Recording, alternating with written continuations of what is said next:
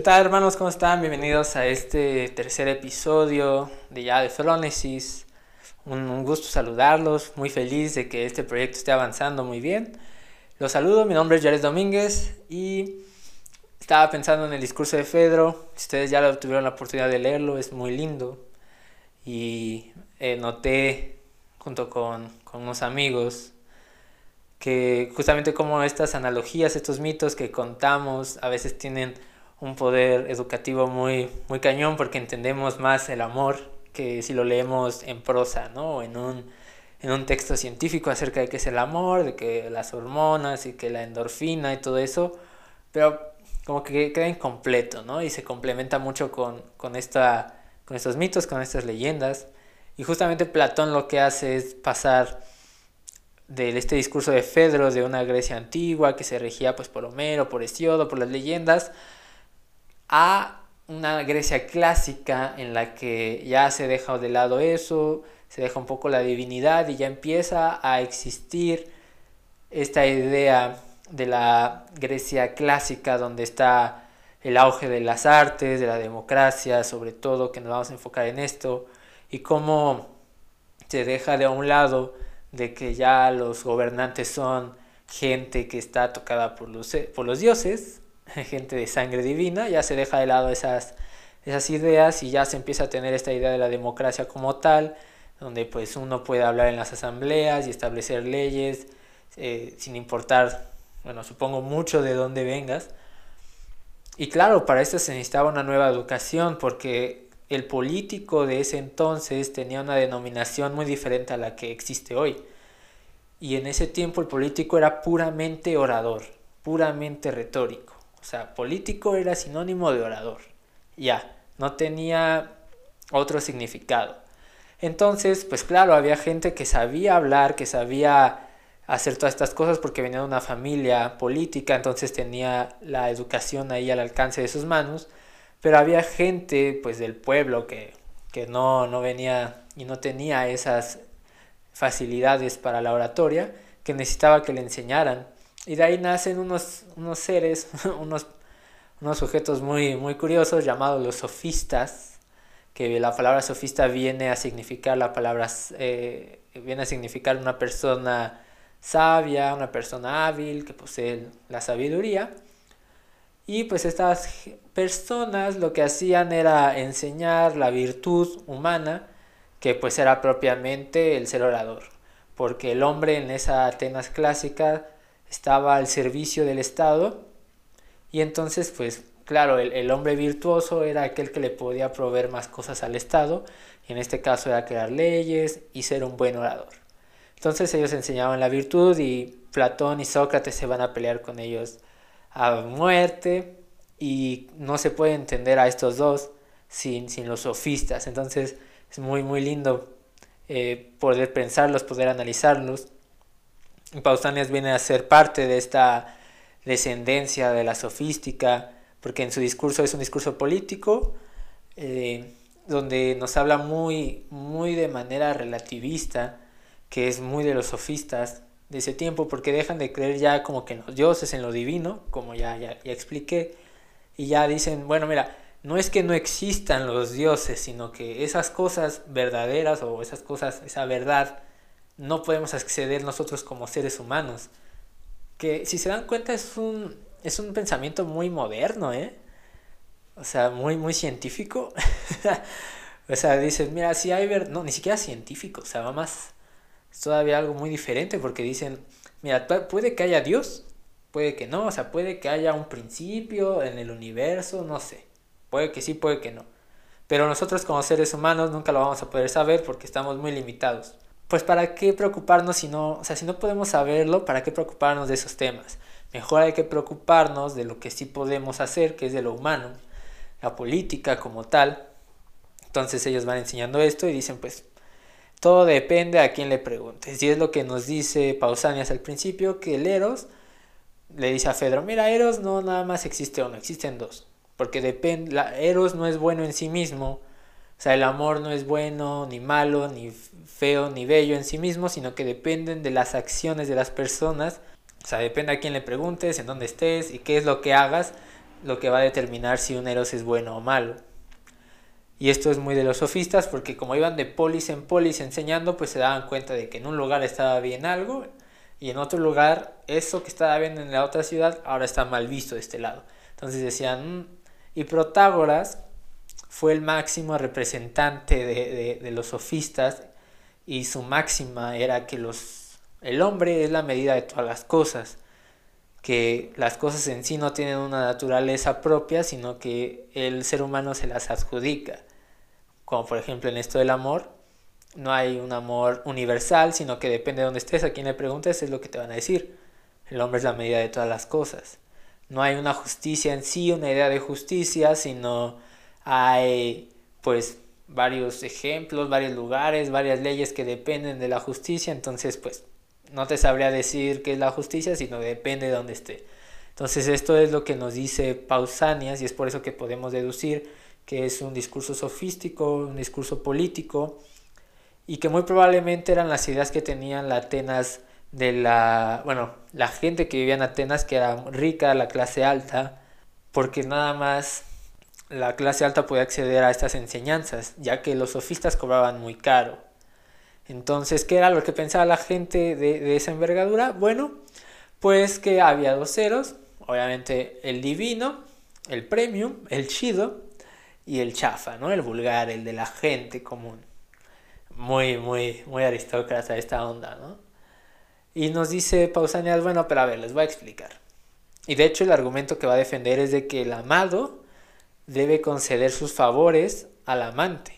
Y, trata de justificar esto. Al parecer era mal visto que un amado, un joven, recordemos que el amado era un joven por lo regular y el amante era ya una persona mayor. Y por esto de, conceder los favores es como mm, sexual, como que pagaba con cuerpo el joven. Y vamos a ir viendo cómo se va desenvolviendo esto. Y lo que nos dice Pausanias de primeras es de que el Eros eh, celeste, el divino, el uranio, proviene de Uranos, del cielo, es hijo del cielo, nada más, no tiene madre, literal. Y el, pandemo, el vulgar, el chafón, pues viene de Zeus y de Dioné, o sea, es algo creado pues en la civilización y pues participa pues de, de hombre y mujer, mientras que el divino nada más participa de lo masculino. Y esto es lo que nos viene a decir Pausanias, nos viene a describir muy textualmente lo que para él es el, amor vulgar. Déjenme, se los voy a, los voy a leer. Nos dice que el, el amor uranio procede de lo masculino y que es lo mejor. Dice, ¿por qué? Bueno, porque amas lo más fuerte por naturaleza y posees más inteligencia. En cambio, lo, lo pandemo, lo vulgar, lo chafa, participa pues de hombre y mujer. Dice, Tales personas aman, eh, en, lo vulgar, igualmente a mujeres que a jóvenes. Y en segundo lugar, aman más en ellos sus cuerpos que sus almas. Y finalmente, aman eh, a los que son menos inteligentes con vistas solo a seguir su propósito, despreocupándose de si la manera de hacerlo es bella o no. Entonces es muy interesante aquí Pausanias, me da mucha risa que dice que se que el Kama vulgarmente busca a un joven menso, porque así puede obtener las cosas más fácil. Y creo que todos hemos estado en una situación así donde hemos sido eh, nosotros esa gente que se aprovecha de alguien más o se han aprovechado de nosotros por ser mensos y justamente en la juventud, ¿no? Donde una persona mayor, digo no tan mayor, simplemente con que tenga, no sé, 3, 4 años más que tú, es más inteligente, tiene más experiencia y como que se aprovecha, ¿no? Buscando algunas otras cosas, engañándote. Y justamente Pausanias dice, eso es lo gacho. O sea, gente así, pues, ¿qué, esfuerzo tiene? O sea, busca el camino fácil.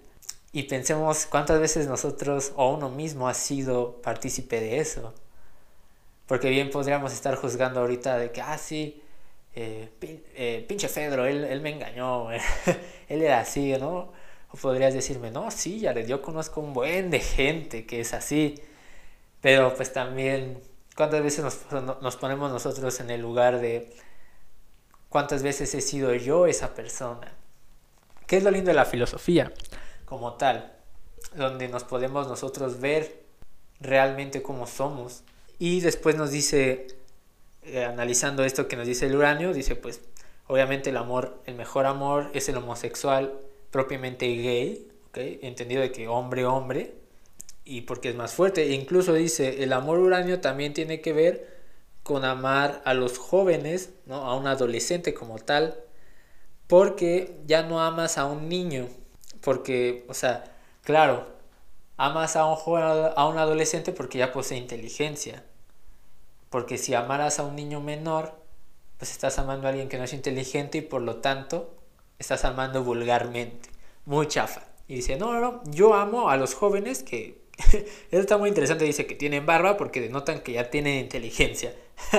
o sea, ya, te sale barba y ya eres eh, un doctor en cualquier cosa y, eres sabio, ¿no? Lo que nos dice Pausanias. Nos dice que pues ya tener barba, o sea, que también aquí Platón nos deja ver esta concepción de que un adulto, un joven adulto ya podía considerarse adulto como tal cuando tenía barba y, que ya tenías como tal inteligencia. Entonces que si tú amas premium, tienes el amor premium, vas a amar a un hombre eh, y vas a amar a jóvenes que tengan barba y que no sean niños. Justamente porque dice que el amar a, a alguien joven, muy joven, pues estás gastando mucha energía en algo incierto. Pues porque no sabes bien en qué va a derivar ese joven, si en algo bueno, en algo malo, ya sea propio del alma o del cuerpo. Y justamente vean cómo dice que amar el cuerpo es malo y que amar el alma es bueno. Esto lo vamos a ir viendo todavía más adelante. Y, nos empieza a decir así como que sus, sus pretensiones, esto que les decía, en todo dice siempre debería haber una ley, o que esta ley debería decir esto y que esto debería decir lo otro. Entonces nos deja ver Pausanias que como que él en sí que no piensa que el amor sea algo, un sentimiento, como nosotros lo pensamos, como Pedro lo piensa como una posesión, sino que es algo más bien una imposición, algo cultural, que nos imponen, que nos enseñan y que por lo tanto podemos elegir. O sea, esta idea loquísima de, elegir un Eros vulgar y un, un Eros divino, como si fuera una cuenta de Spotify, ¿no? Así que, ah, sí, yo voy a amar premium, voy a amar bien.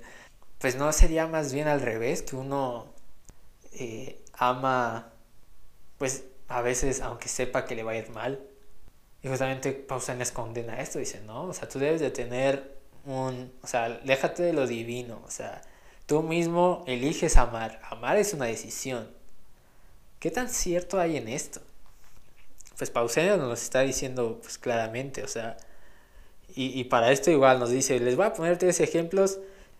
Dice, y la manera en la que yo amo, dice Pausanias, de que yo amo a los jóvenes, a Pausanias ya yo me lo imagino un tipo cincuentón y obviamente está diciendo está bien amar a gente de, de 15 años, siendo ya teniendo 40 o 50 años, o sea, incluso en esos tiempos se veía mal.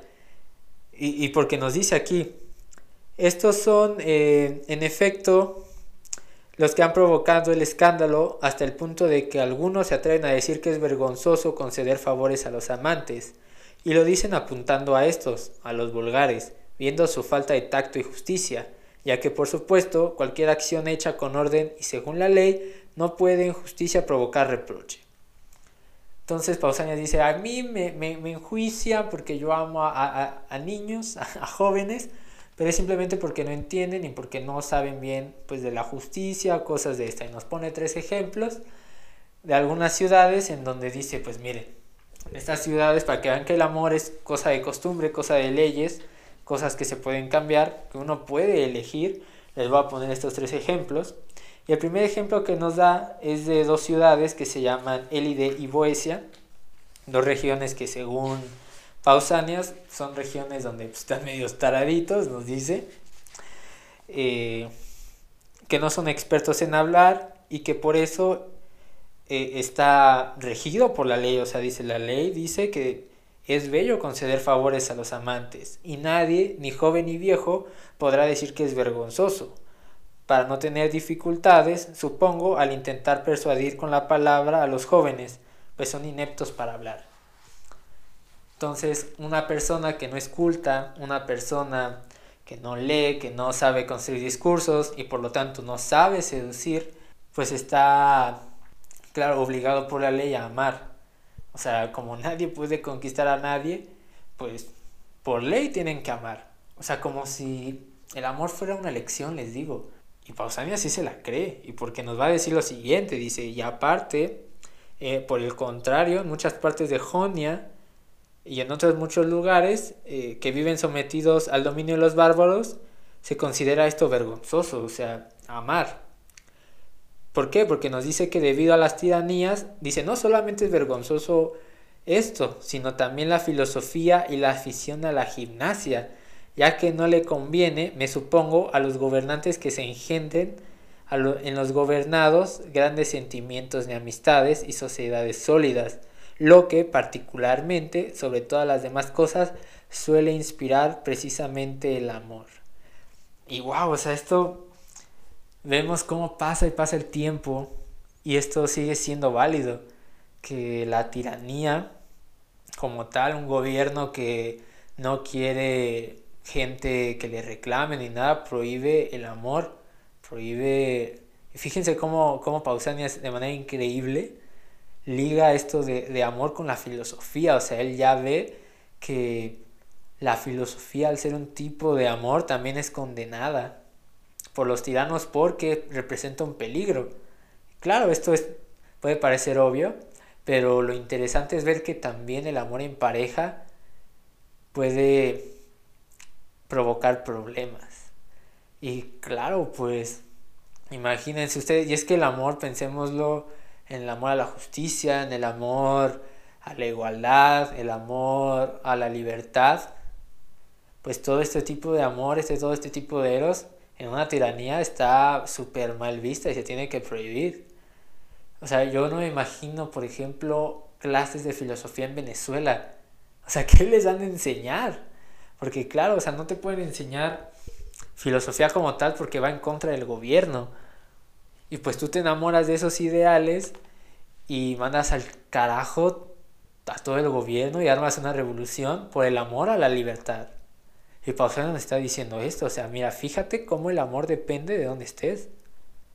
O sea, Mientras que en un lugar, y, bien lo dice aquí, dice de este modo, donde se ha establecido que es vergonzoso conceder favores a los amantes, ello se debe a la maldad de quienes lo han establecido, a la ambición de los gobernantes y a la cobardía de los gobernados. O sea, fíjense, en un lugar donde se prohíbe el amor, se debe a la maldad de quienes lo han establecido. Claro, o sea, obviamente ellos no tienen nada de amor a nada más que a un amor vulgar podría ser que lo tienen, que buscan un beneficio y justamente buscan el apoyo o el amor de gente inepta, de gente inútil. Bueno, es que ahí lo dice muy bien. Para que, pues bueno, no piensen y así no se les revelen tan fácil, que es lo que nos decía, que ese es el vulgar. Y a la cobardía de los gobernados. Fíjense esta, esta declaración tan fuerte. Cobardía de los gobernados por no revelarse, por no querer pensar, tal vez. ¿En qué momento nosotros hemos sido cobardes al momento de expresar el amor? Y lo que después nos dice, en, en cambio, donde se ha considerado simplemente que es hermoso, se debe a la pereza mental de los legisladores. Como lo veíamos en la élite, o sea, pues ahí pues no tan medios mensos también y pues se obliga. Pero algo peculiar pasa aquí en Atenas Dice, porque está bien raro, o sea, y fíjense algo, dice, piénsense en efecto, que se dice que es más hermoso amar a la vista que en secreto. O sea, es mejor decir que te amo que amar en secreto, aquí en Atenas. Aquí en Atenas está bien visto amar eh, públicamente que amar en secreto. Sí, sí, sí lo creen. ¿Creen que es mejor decir lo que sientes a guardarlo en secreto? Porque a veces incluso llega a ser perjudicial, ¿no? Pero yo creo que lo perjudicial, no sé si estoy empleando bien la palabra, pero lo que perjudica a uno, creo yo que es esta idea mm, no tanto de, de que yo diga el amor que te tengo y después me vaya mal, sino que no salió como yo esperaba. y por eso mejor lo mantengo en secreto, lo mantengo como un fantasma, como bien nos decía Orfeo. O sea, no, no volteo a ver la verdad que ese Eurídice porque sé que va a ser un fantasma y se me va a desvanecer todo lo que yo creía que era verdad. Mejor volteo hacia otro lado y bueno, así está mejor, ¿no? Esta idea de, del amor como un fantasma, que bien lo decía Darío Strangberg, que es un divulgador muy bueno de filosofía, búsquenlo en YouTube, muy bueno. En su conferencia del banquete dice esto y que bien se liga aquí, de que es mejor amar eh, a, la vista, o sea, decir que te amo a mantenerlo en secreto. Dice, esto es en Atenas, y especialmente eh, eh, decir esto, amar a primera vista, no, más, bien a la vista, se da entre los más nobles y mejores, aunque sean más feos que otros, y que por otro lado, el estímulo del amante por parte de todos es extraordinario, y no como si hiciera algo vergonzoso, o sea que cuando tú amas se te ve bien. Y aquí viene algo muy interesante que les quiero leer porque dice, pues si uno por querer recibir dinero de alguien, desempeñar un cargo público u obtener alguna otra influencia, tuviera la intención de hacer las mismas cosas que hacen los amantes con sus amados, cuando emplean súplicas y ruegos en sus peticiones, pronuncian juramentos, duermen en la puerta y están dispuestos a soportar una esclavitud como ni siquiera soportaría ningún esclavo, así sería obstaculizado para hacer semejante acción tanto por sus amigos como por sus enemigos. O sea, fíjense lo cañón que nos dice. Aquí en Atenas está mal visto hacer cosas, hacer las cosas que haces por amor por otros motivos. O sea, dicen, fíjense cómo todo es bien subjetivo, raza. O sea, cómo está bien e, esto, o sea, parecer un esclavo, o sea, denigrarte a tal nivel de que parezcas un esclavo del otro. O sea, está bien visto hacer eso por amor, pero no por conseguir dinero. O sea, fíjense cómo sí es bien subjetivo, todo tiene que... El hombre es la medida de todas las cosas. O sea, no se supone que eso estaría mal en cualquier caso, pero ustedes dicen que está bien. Bueno, aquí se dice que está bien hacerlo por amor.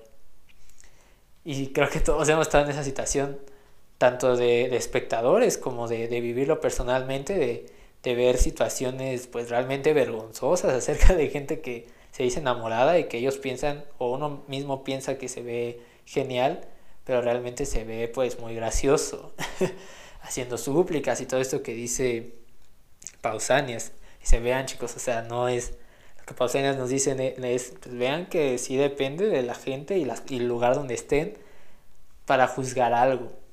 Y pues de esta manera es como Pausanias dice, pues, pues mira, aquí en, Atenas pues está mal visto que, claro, los amantes estén con los amados o que los viejillos estén ahí con los, con los jóvenes, pero realmente lo que no han podido distinguir es esto, de que ellos juzgan que el amor es uno, pero realmente hay dos amores, el vulgar y el bueno.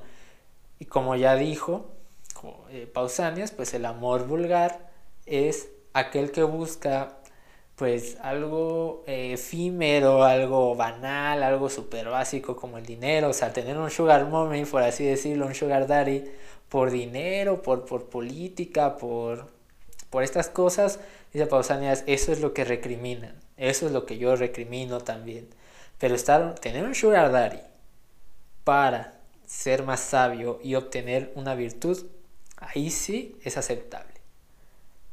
Y, claro, o sea, imagínate tú, claro, no es lo mismo, por ejemplo, ser o tener un sugar daddy, un sugar, una sugar mommy, por que sea empresaria y que nada más estés con ella por dinero, a estar con, no sé, Stephen Hawking o o alguna un personaje o por qué no por un mismo empresario por ejemplo Jeff Bezos o o gente así pues estar con ellos pero no por su dinero sino por todo lo que saben y, y si vemos o sea Pausanias tiene buenas ideas ¿eh? o sea no está tan tan mal desde mi punto de vista y esto es lo que con lo que sentencia no con lo que cierra diciendo de que pues el amor es un medio que nos lleva a alguna otra cosa uno decide enamorarse para obtener algo a cambio. Que puede ser algo banal como el dinero, como el cuerpo, por cualquier cosa, o por tener sabiduría como amado, ¿ok? uno puede eh, escoger a un amante por, como ya dijimos, un sugar mommy, un sugar daddy, por placer o por virtud. Y claro, el amante lo que tiene a cambio de darle eso que busca el amado es pues eh, sus favores. Que tiene cuerpo joven, ¿no? Que tiene un cuerpo joven a su disponibilidad y pues parece que está bien. Entonces, con esto ya cierro, chicos, de que así era como al parecer veía la clase alta de Atenas el amor, que por lo menos una persona rica en Atenas, un político, gente rica, era como veían el amor y cómo se comportaban y es algo que Platón va a juzgar de que pues no está bien ese sentido de que usen a los jóvenes nada más para complacerse con la excusa de, de la virtud pero que también va a retomar esta idea, o sea, y fíjense que sí está interesante de que el amor puede ser un medio para encontrar la sabiduría y ser virtuosos. Es algo que creo yo que muchos, al parecer, cuando llegamos a madurar, lo llegamos a pensar que ya no nos fijamos tanto en el cuerpo como lo hacíamos en la secundaria o, en, el, en la prepa, sino que ya empezamos a buscar a alguien que nos aporte, que nos ayude a crecer.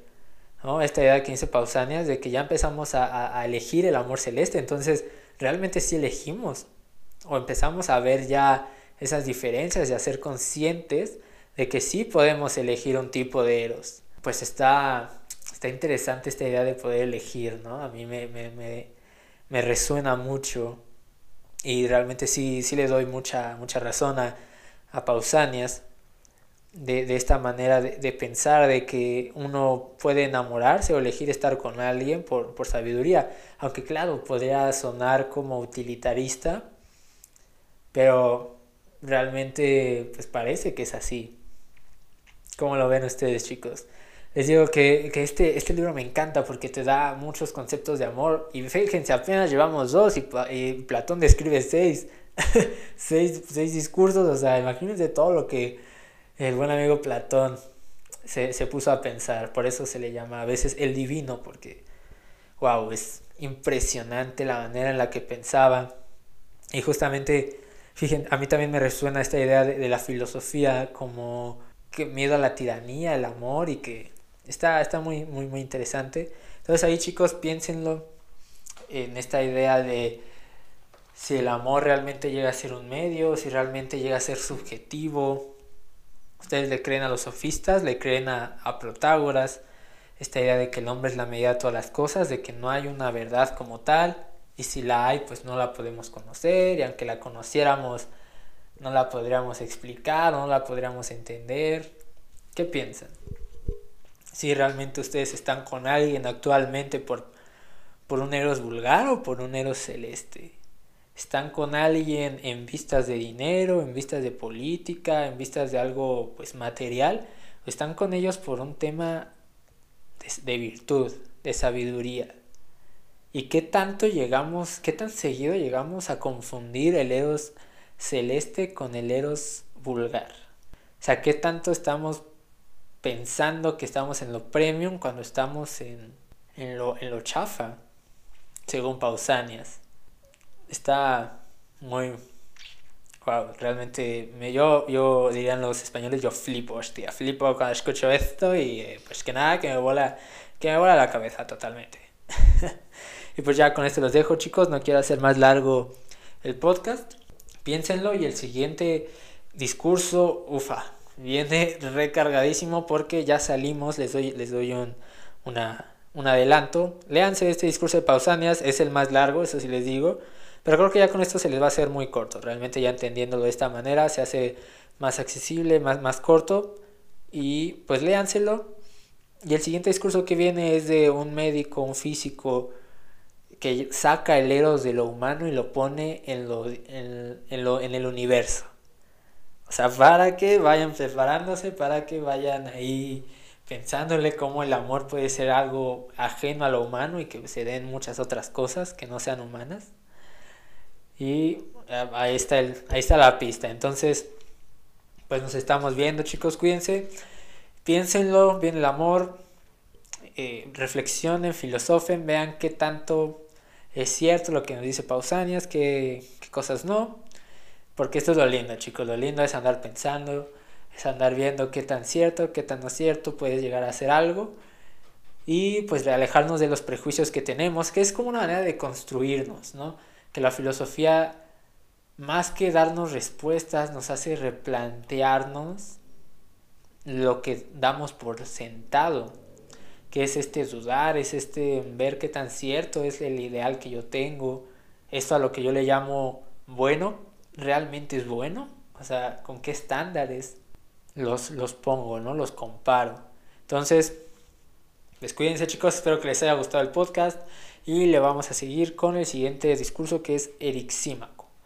Cuídense, nos estamos viendo y pues les mando un gran abrazo. Gracias por el apoyo y nos vemos en la próxima. Bye.